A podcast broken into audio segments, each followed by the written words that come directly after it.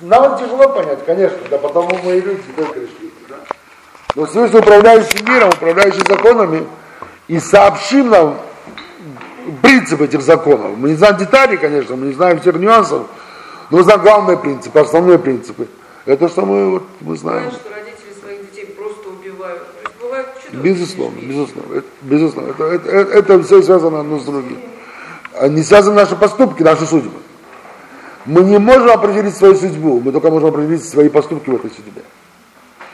Мы невольно определим, в какую ситуацию мы пойдем. Но мы вольно определили, как мы поступим в этой ситуации. Да? Мы приходим в этот мир на исправление. Этот процесс имеет конец? Безусловно, безусловно.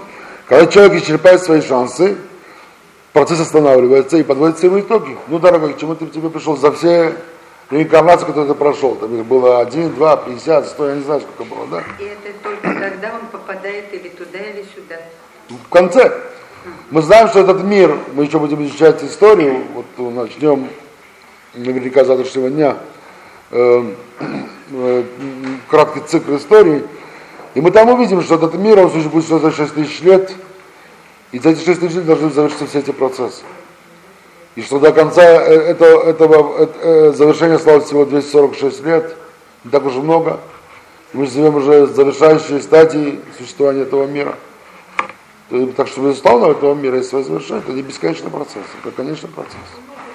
Да. Вы, вы говорили о том, что там испытание, там украдет человек бедный, там, находящийся в нужде или не украдет. Да. То есть это как бы его решение.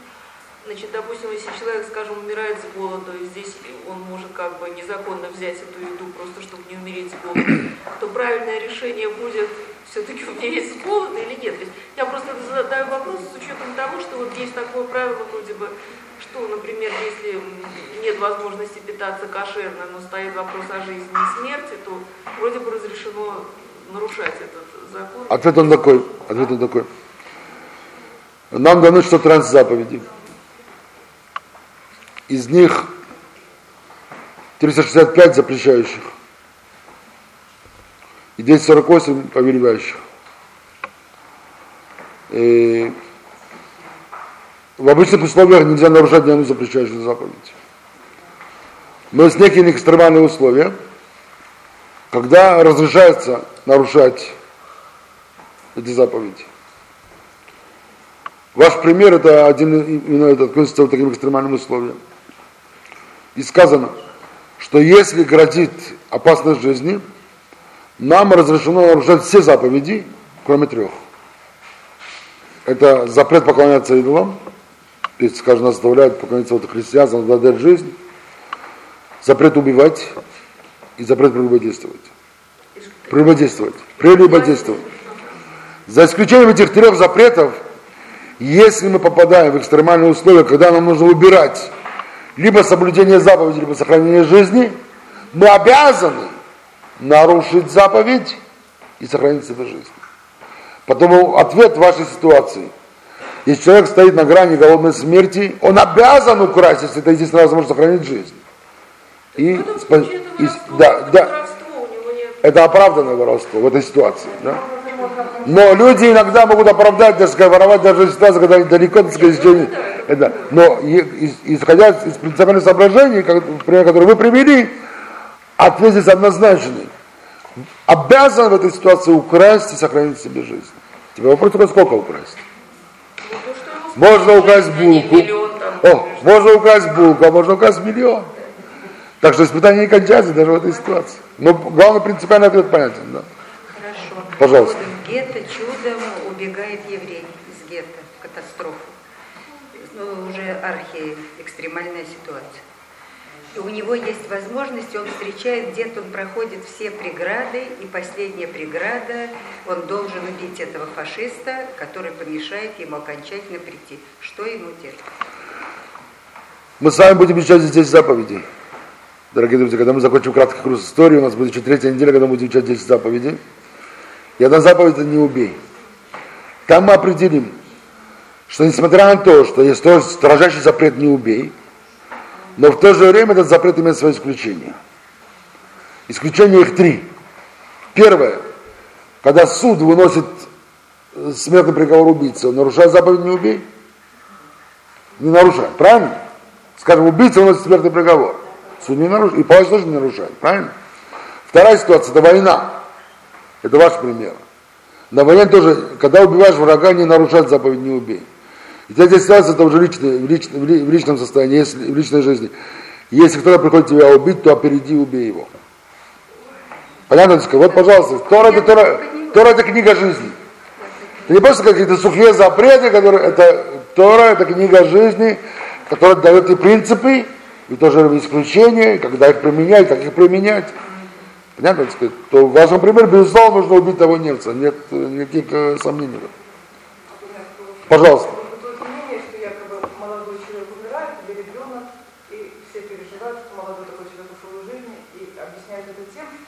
э, сомнений в этом. Пожалуйста. Этот принцип придумали люди.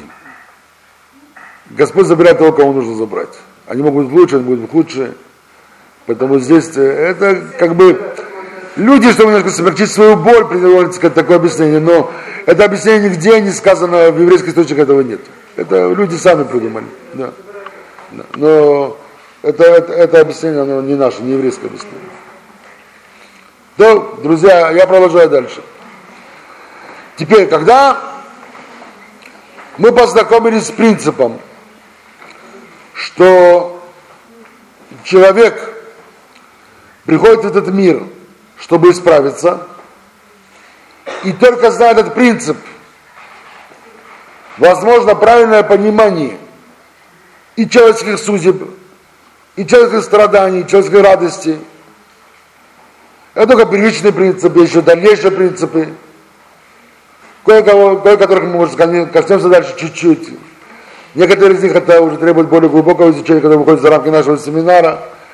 Это те, кто пожелают дальше глубже изучать иудаизм, то они смогут познакомиться с этими принципами. Это принципы воздаяния, принципы вознаграждения, тоже от них тоже зависит именно судьбы людей.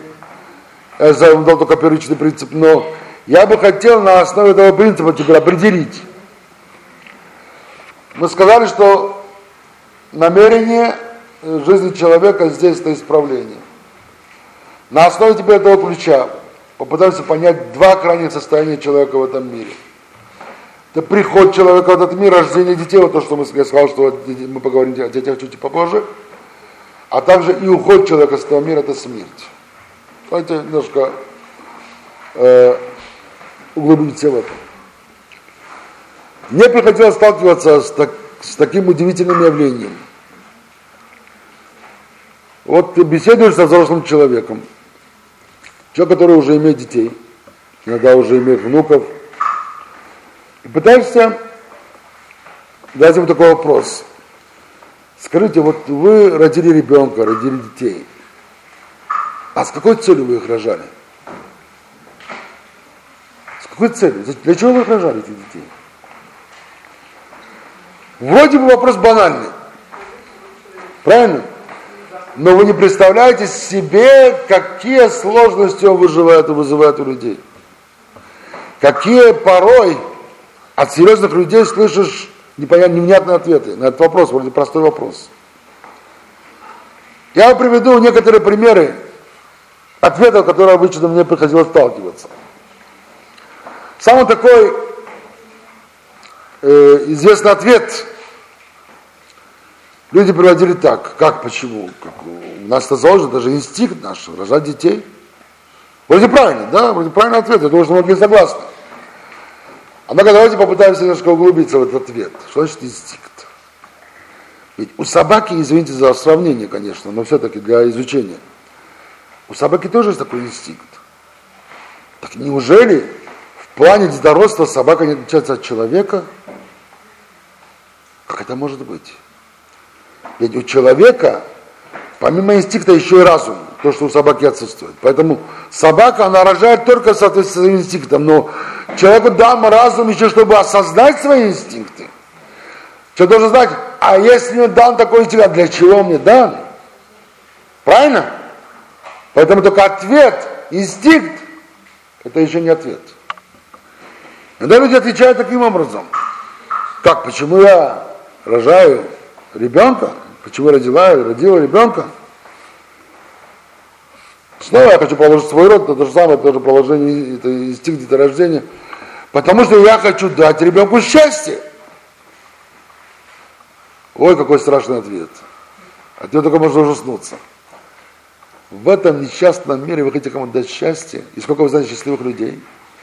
И какой ваш шанс дать ребенку счастье? Оказывается, очень невысокий. Только очень редким людям удается на самом деле быть счастливым в этом мире. И, скорее всего, кто отвечает сам, наверняка еще далеко, далеко, далеко несчастен, несчастлив. Так как вы хотите вашему ребенку дать счастье, то, чего вы еще сами достигли. Еще один ответ, который тоже мне приходилось слышать. Как? Иметь ребенка это такая радость. О, так вы еще и эгоист. Так вы еще эгоист, значит, да? Вы хотите привести этот мир, этот грешный мир, ребенка, себе на радость, а его на мучение, а потом, когда он повзрослеет, вы еще потребуете от него, чтобы вас уважал. Когда он скажет, мама, папа, простите, а вы привели этот мир, вы думали обо мне, вы думали о себе, о своих удовольствиях. Я появился в этот мир, что я могу сделать? Хм. И иногда может сказать какой-то другой, другой ответ, пожалуйста, я готов услышать. Чтобы любить. Хорошо? Возлюби ближнего своего как самого себя. Если мы еще не научились любить самого себя правильно, зачастую мы детей не, не, не, не научимся любить правильно. Факт, что вот я вчера как раз рассказывал об этом, на днях я рассказывал об этом, что многие родители жалуются о том, что они настолько сильно любили своих детей, что когда эти повзрослели, они просто их оставили и ушли. Так где же любовь? В чем она любовь? Проблема. Теперь я хочу вам представить, вот как мы имеем понимание, что значит родить ребенка. В еврейском понимании родить ребенка это означает спустить в этот мир душу, которая требует исправления. Дорогие друзья, это переворот мировоззрения. Это совершенно другой взгляд на ребенка. Есть ребенок, вот этот прекрасный ребенок, который я так люблю, который мило улыбается, и который я готов всю жизнь отдать, это душа, неисправленная душа, спущенная в этот мир. Получается, что самое главное и самое великое и самую большую любовь, которую я могу дать своему ребенку, это воспитать его так, что когда он станет взрослым, самостоятельным, и уже не зависящим от меня, чтобы он понял, что он пришел в этот мир для исправления. А не для того, чтобы гнаться за богатством, не для того, чтобы гнаться за юбками, для того, чтобы гнаться просто транжирить жизнь, а именно для того, чтобы исправиться. Сколько родителей вы знаете, которыми надо таким образом воспитывать своих детей? Кто смотрит. Наверняка, наверняка есть такие, но наверняка очень мало. Понимаете, о чем идет речь? Поэтому воспитать ребенка, в этом ответственность родительская. Воспитать ребенка это означает с раннего детства построить его жизнь, насколько от меня это зависит, от отца, от матери зависит это. Так, что когда он станет взрослым, чтобы он понял, я пришел в этот мир, чтобы исправиться. Поэтому самое главное для меня, это знать, как правильно построить жизнь, чтобы я мог в этой жизни исправить себя. Те, кто могут помочь и другим исправиться, уже это уже дополнительный уровень. Но главное сначала это исправить себя, это, это, это, это самое важное. Так что, дорогие друзья, если после этой лекции некоторые из нас смогут по-новому посмотреть своих детей, конечно, не убавлять них ни на, ни, ни на йоту, ту любовь и ту заботу, которую вы вкладывали в детях до сих пор, но добавляет теперь еще новый параметр к этим отношениям, новый взгляд – я уверен тогда, что и отношения между родителями и детьми изменятся в корне, потому что тебе ребенок не сможет сказать, а ты думала обо мне? Ты там с папой занималась любовью, думала обо мне. Я родился, родился. Понятно, о чем идет речь? Тогда ребенок будет понимать, а, такие папа и мама таки заботились обо мне, так и думали обо мне. Я вам даже скажу еще больше. В еврейском учении есть целые главы, целые книги о том, как должны настроиться муж и жена, когда они вместе. Для чего? Чтобы родить здоров, душо, душевно здорового ребенка. Чтобы спасти здоровую душу в этот мир. Пусть требующее исправления, но не настолько исковеркано, чтобы нельзя, нельзя было ее исправить вообще. И здоровье даже нельзя было исправить вообще. Тогда сможешь сказать ребенку, да, дорогой ребенок, я думал именно о тебе. Например, строго насоко запрещается, когда муж и жена вместе, быть пьяным. Хотят сказать, может быть, больше кайфа и больше наслаждения, что сказать, какого-то таком сумбурном состоянии быть женой. Нет. Это нечистая мысль, это повлияет на, на судьбу ребенка. Может быть, этот мир таким образом душу исковерканную страшным образом. Например, в этот мир, в это время запрещен думать о другой женщине. Но да, есть мужчина, который с женой, в итальянской юстиции, я не знаю кто, Брижит Бардович кто-нибудь, я не знаю. Страшная вещь. Поэтому в семье, когда мы говорим о еврейской семье, о любви, о, о взаимности, это не просто пустые слова. Это на самом деле это важнейшие вещи. Которые зависят не только от нашей судьбы, но и судьба наших детей. Тогда ребенок может вам сказать, а ты думал обо мне? Конечно, думал о тебе. Тогда и уважение детей к родителям совершенно другое. Отношение совершенно другое. И к своим родителям, к своим родителям потом уже и, и его детей к нему, как родители, будет другое. Это что касается вопроса рождения детей. С каким образом пониманием мы понимаем рождение ребенка в свете того понятия, что человек этот мир приходит для исправления. А теперь обратимся к другой, другой крайней точке в этом мире, это смерть. Как мы понимаем саму смерть? Для того, чтобы описать это, я должен прибегнуть к примеру, который может быть не совсем приятный, но это иллюстрация для того, чтобы показать ту мысль, которую я хочу провести сейчас здесь. Каждый кто хоть раз в жизни испытал смерть близкого человека, любимого близкого человека, обычно наша человеческая реакция – это переживание, глубокая боль, это, это плач. Человек не может сдержать свои слезы, не может сдержать свою боль, когда перед ним лежит умерший близкий человек. О чем мы плачем? Хороший вопрос. Интуитивный ответ, как человек ушел с того мира, мы плачем о нем. Нет, дорогой. Это неверно. Потому что куда он ушел, может быть, ему там лучше, чем здесь. Может быть, э, ему нужно о тебе плакать, тебе, не, тебе о нем. Это непонятно.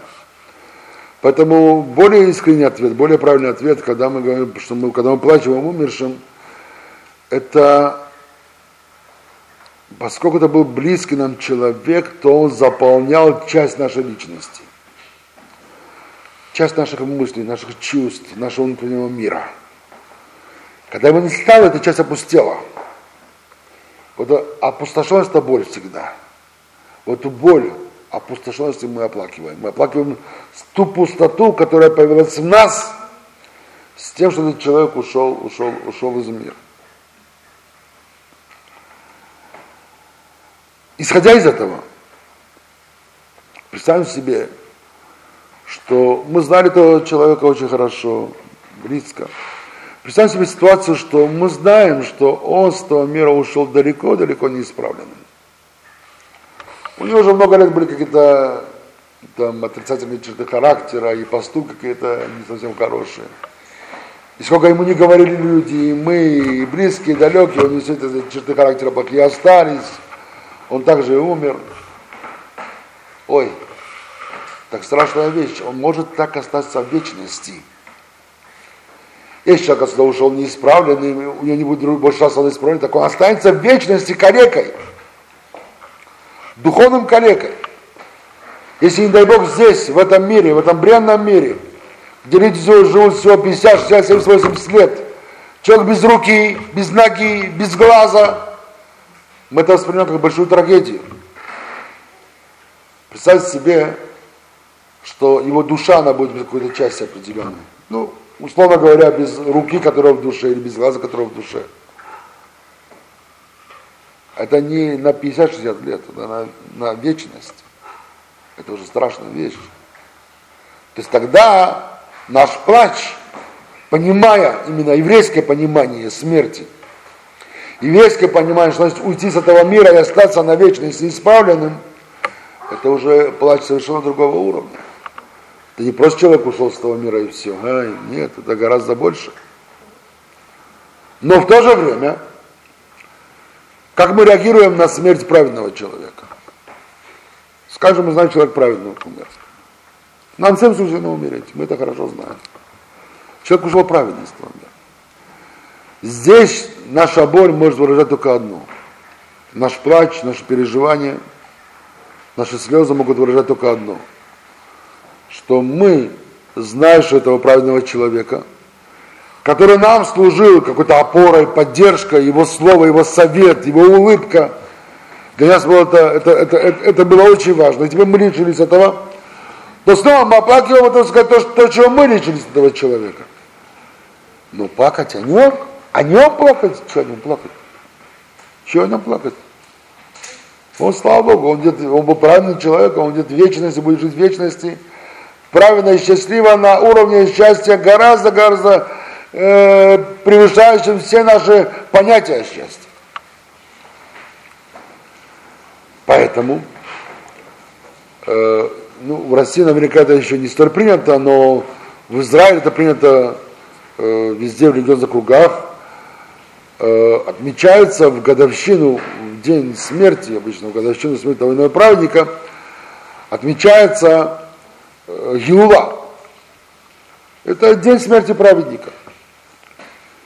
Если попасть на эту Гилулу, и об этом есть афишируется, это есть объявление об этом, что вот в такой-то синагоге, в такой-то день состоится Хилула по смерти такого-то праведника, который умер там год назад, или 10, или 100, или 1000 лет назад. И если придем на, эту, на, на, на, на, на Гилулу, то мы там увидим странное странную обстановку. Как обычно мы отмечаем годовщину смерти близкого человека? Обычно для нас это траурный день. Если мы можем посетить его могилу, мы посещаем его могилу. Мы вспоминаем как-то его жизнь, нашу жизнь совместную с ним. Это снова на нас день плача, день горя, день переживаний, день тяжелых воспоминаний. Придя на Гилулу, вы увидите совершенно другую картину. Играет оркестр, поют песни веселые, танцуют. Что такое евреи, с ума сошли? День смерти человека вы танцуете, вы празднуете? Да. Самый известный праздник Хилула, который отмечают евреи во всем мире, это праздник Лагбомер, который наверняка вы все о нем слышали. Это праздник, который вот буквально недавно мы его праздновали полтора месяца тому назад, да? Когда зажигают костры, играет музыка и поют песни, и танцуют танцы. А этот день, когда скончался известный праведник Раби Шима Барюхай. И мы отмечаем в этот день его смерть. Именно плясками, танцами, песнями. И концертами. Человек не посвященный, который увидит, такой, увидит такую картину, спросит, что у вас здесь за праздник сегодня? И время ответит, как? Мы празднуем смерть. Что? Вы празднуете смерть? Да. Как можно праздновать смерть? Вот так. Смотря чью смерть ты празднуешь. Мы празднуем смерть праведного человека. Человек достиг наивысших уровней того, чего вообще человек состоит достичь в развитии личности своей. В совершенстве своей личности, в совершенстве своей души. Поэтому о нем плакать. Дай Бог, чтобы я умер только до половины дойти, до чего он дошел, обо мне тоже не нужно будет плакать. Что о нем плакать? Только веселиться, радоваться. Что был такой человек, который достиг таких высот. есть получается, что снова, когда мы смотрим на смерть через призму исправления, сама смерть нам представляется совершенно иначе. Как рождение представляется иначе, как жизнь самого человека представляется иначе, так и смерть представляется иначе. Только потому, что мы знаем, что мы пришли в этот мир, чтобы исправиться. Теперь зная эту теоретическую раскладку, теперь самое главное это применить в нашей политической жизни. У каждого человека своя судьба, у каждого из нас свои трудности, свои радости, свои огорчения. Как нам сделать так, чтобы вот это как бы маяком указывало нам путь в наших трудностях, в наших переживаниях, в наших испытаниях. Что когда мы окажемся в каком-то тяжелом состоянии, перед тяжелым выбором, что мы знали и помнили, что это неспроста. Это не случайно это испытание нам пришло. Это специально Всевышний нам дал это испытание, чтобы через это испытание, пройдя его правильно, мы обрели путевку в вечность.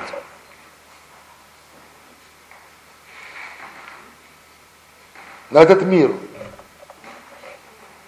Сказано об этом мире в получении наших отцов.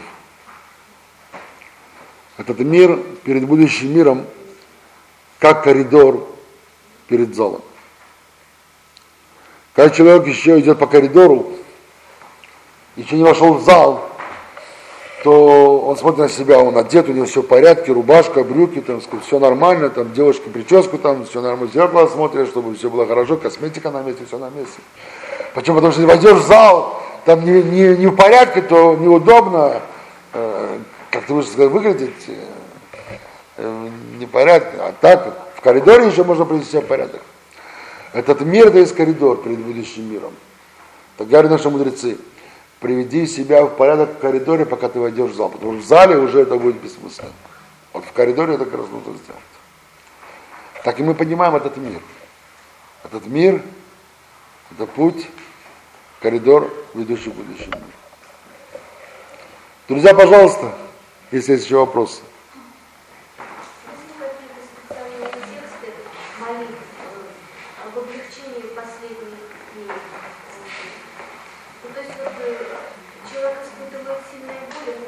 Громче, пожалуйста, я плохо слышу. Человек тяжело болен близкий, испытывает сильные боли. Есть ли какие-то специальные молитвы, чтобы облегчить это страдание? И есть, сейчас, сейчас я вам скажу, самая лучшая молитва, это та, которая, которая выходит из вашего сердца который обращается к Богу как Отцу, который любит нас и хочет нам самого лучшего. И зная, что человек, Всевышний Он, любящий нас Отец, послал человеку эту боль, то, видимо, это то, что надо для него. Ведь есть у нас известный закон, что несмотря на то, что нам строго-настрого запрещено нарушать субботу, но если разговор идет о спасении жизни человека, мы обязаны нарушать субботу. Даже если человек при смертной агонии и нарушил субботу, мы сможем прожить его жизнь только на одну минуту, не больше, и все равно мы нарушаем субботу. Нельзя сказать, что это одна минута, ну что такое минута, какая разница будет жить минутой больше, минутой больше, меньше. Нет, мы обязаны. И почему? Потому что каждая секунда жизни, каждая минута жизни это имеет значение. И человек, если получил вот именно такую жизнь, именно такую смерть, именно такую вот боль, такую болезнь, то, видимо, это то, что, то, что это самое лучшее для его исправления. В то же время, безусловно, чем мы можем облегчить его участь, мы должны это сделать. Поэтому самая лучшая молитва – это выходящая из вашего сердца. Есть еще молитвы в Таилиме, псалмы Давида. Есть издание псалмов, где перед каждым псалмом указано, на какие случаи этот псалм ему хорош. Если, например, трудности такие определенные, какие-то радости или на болезни такие, э, кажется, если мне память не изменяет, я видел русский перевод этих псалмов, где именно указано, есть такие, да, где указано именно на... То есть, если вы можете приобрести вот псалмы такие, то там вы точно сможете найти именно вот такие вот специальные молитвы, которые именно рассчитаны на случай болезни. И тогда вы сможете помолиться те молитвы, которые молится весь еврейский народ, именно из Псалма Давида. Пожалуйста, посмотрите, где вы живете, поинтересуйтесь. Э, я помню, что я видел, здесь мне говорят, что вот есть точно такие русские переводы, на иврите точно есть, в русском переводе, когда сможете там посмотреть такие молитвы. Да, а вот есть, есть. Потому что есть такие молитвы. Пожалуйста. Такая своя молитва из души, она может быть на любой случай жизни. На любой случай. Если я не знаю, допустим, молитв таких вот. По- Молитесь по-русски теми, теми словами, которые выйдут с вашего сердца. Все, что понимают все языки, и самое главное, он понимает язык сердца, который от чистого сердца говорит. Друзья, да, пожалуйста. Иногда рождается ребенок заведомо больной, но не столько физически, порой и физически. Есть такие заболевания, как синдром Дауна, аутизм, э, тяжелая форма ДЦП. Ребенок не осознает, в каком он состоянии, соответственно, ничего не может изменить. Это скорее наказание все-таки родителям, и что-то им эта ситуация показывает. И ребенку тоже. И ребенку тоже. Безусловно, безусловно, безусловно. Э, В Израиле именно в этой области шли, шли, шли исследования, если мы если вы интересовались этим исследованием, когда пытались выйти на контакт с этими детьми, и были случаи, когда выходили на контакт, когда эти дети получали возможность сообщить о себе некую информацию, которую невозможно было получить обычным образом. И потому что, поскольку у этих детей травмирован мозг, то обычные, мы сами люди обычные, наша душа, которая безгранична в своих возможностях, попадая в наши тела, в наш мозг, ее э, возможности сужаются до возможности нашего мозга. И поэтому мы не можем видеть в нашей душе проявление больше, чем то, что наш мозг может себе позволить. Поэтому при всей гениальности человеческого мозга они сужают возможности души. Поскольку у этих детей мозг травмирован, то их душа она имеет возможность выйти на прямой контакт. И некоторые люди нашли такой способ. Есть, которые оспаривают этот способ, я же не буду в этот спор входить, но информация, которая была получена по, по способу этого, этого контакта, они порой были очень удивительные. Вплоть до того, что дети рассказывали, почему они пришли в таком состоянии в этом мире, за какие преступления в предыдущей реинкарнации они получили сейчас именно вот такое состояние. И что обычно, обычно, если для детей, э, самих детей, э, это наказание за их проступки, например, один из детей говорил, что он наказан так, потому что он злословил в предыдущей жизни, зло, зло, говорил, где говорил, а сейчас он должен это исправить страданием тем, что он не может говорить. Как бы такое наказание. И родители наказываются тем, что они должны были раньше где-то совершить какое-то милосердие, и они отказались от этого милосердия. А сейчас им дан такой ребенок, который не казался, они могут отказаться от милосердия. Как бы их вынуждают совершать это милосердие. Снова тут есть тоже очень много деталей, нюансов, конечно, только такая упрощенная э, картина. Но, безусловно, это тоже входит в рамки тех объяснений, которые мы здесь дали. А можно вопрос? Да, конечно. Но существуют люди, которые, не знаю, как теперь и раньше, которые черные силы, которые могли проклинать на много поколений вперед. Эти проклятия сбывались. Как тут? Э, смотрите, э, проклятия сбываются только там, где они допустимы. Там, где недопустимы, не сбываются. Я объясню, что я имею в виду. Возьму, возьму, например, пример, э, который э, всем известен и о нем много говорят, с глаз. Вот человек с глаз. Да? В наших книгах объясняется, что такой сглаз возможен, но только по отношению к такому человеку, который позволил то, чтобы этот сглаз дошел до него. Что имеется в виду? Например, если скажут, человек гордится, скажет, допустим, своим богатством. И он кичится, он хвастается этим. Тем, что он хвастается, он позволил то, чтобы теперь он стал уязвимым с глазом. Человек, если будет скромен, и будет вести скромный образ жизни, даже если скажет, что он богат, то никакой сглаз на него не подействует. А если это касается маленьких детей? Что? А если это касается? Тогда это уже, видимо, это уже связано уже с, тоже с реинкарнацией. Э, это уже на уровне глаза уже невозможно объяснить. Потому что ребенок, он не сознательно допустить преступление, чтобы быть наказанным за свои поступки, нет. Это уже, видимо, связано больше с кабалой, больше с душами. Я не знаю точного объяснения, но, видимо, это связано с этим. Да. А вот теперь по этой логике получается, что если ушел из жизни злодей, который, допустим, был приговорен там, приговор в исполнении смертный или там на войне или что-то, то получается, что его душу надо оплакивать, что ли, здесь живущим? Как бы, Почему? Почему? Вот Почему? Из того, что вот вы говорили, что когда уходит праведник, то, в общем, это как бы радость человека нечего, а скорее, так сказать, переживать надо за того, кто, так сказать, ушел. Смотрите, э, больших праведников и больших злодеев очень мало. Обычно большинство людей где-то посередине, правильно? Поэтому если ушел, так сказать, тяжелая болезнь, э, тяжелый злодей, скажем, когда Гитлер, Гитлер покончил с собой, наверняка его никто не оплакивал в России. Если Арафат сделал то же самое, наверняка тоже не будем оплакивать, правильно? Так что, безусловно, нет. Да, безусловно, нет. То есть, вы просто взяли очень крайний пример. Друзья, я хочу закончить эту лекцию следующей молитвой, которую произносят евреи. Мы начали лекцию с молитвы, которую мы произносим утром.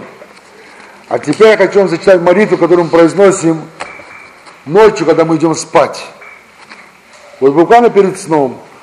С какой молитвой еврей идет на, сон? Вот он прошел свой день, за этот день у него были свои удачи и неудачи, хорошие поступки, видимо, какие-то ошибки – кто-то его обидел, кого-то он обидел, что произошло за этот день, правильно?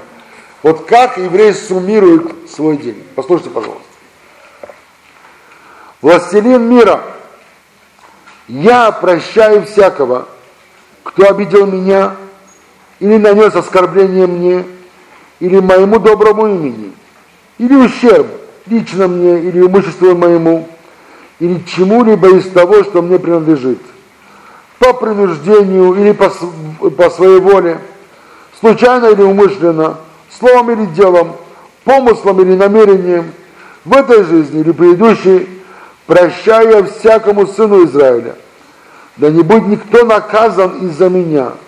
Да будет угодно тебе, Господь, Бог мой и Бог отцов моих, чтобы я не грешил более от грехов, которые я совершил, очисть меня по великой милости своей, не посылай мне страданий, тяжких болезней, да будут угодны тебе слова, сходящие с уст моих, и помыслы сердца моего, о Господь, мой оплот и избавитель.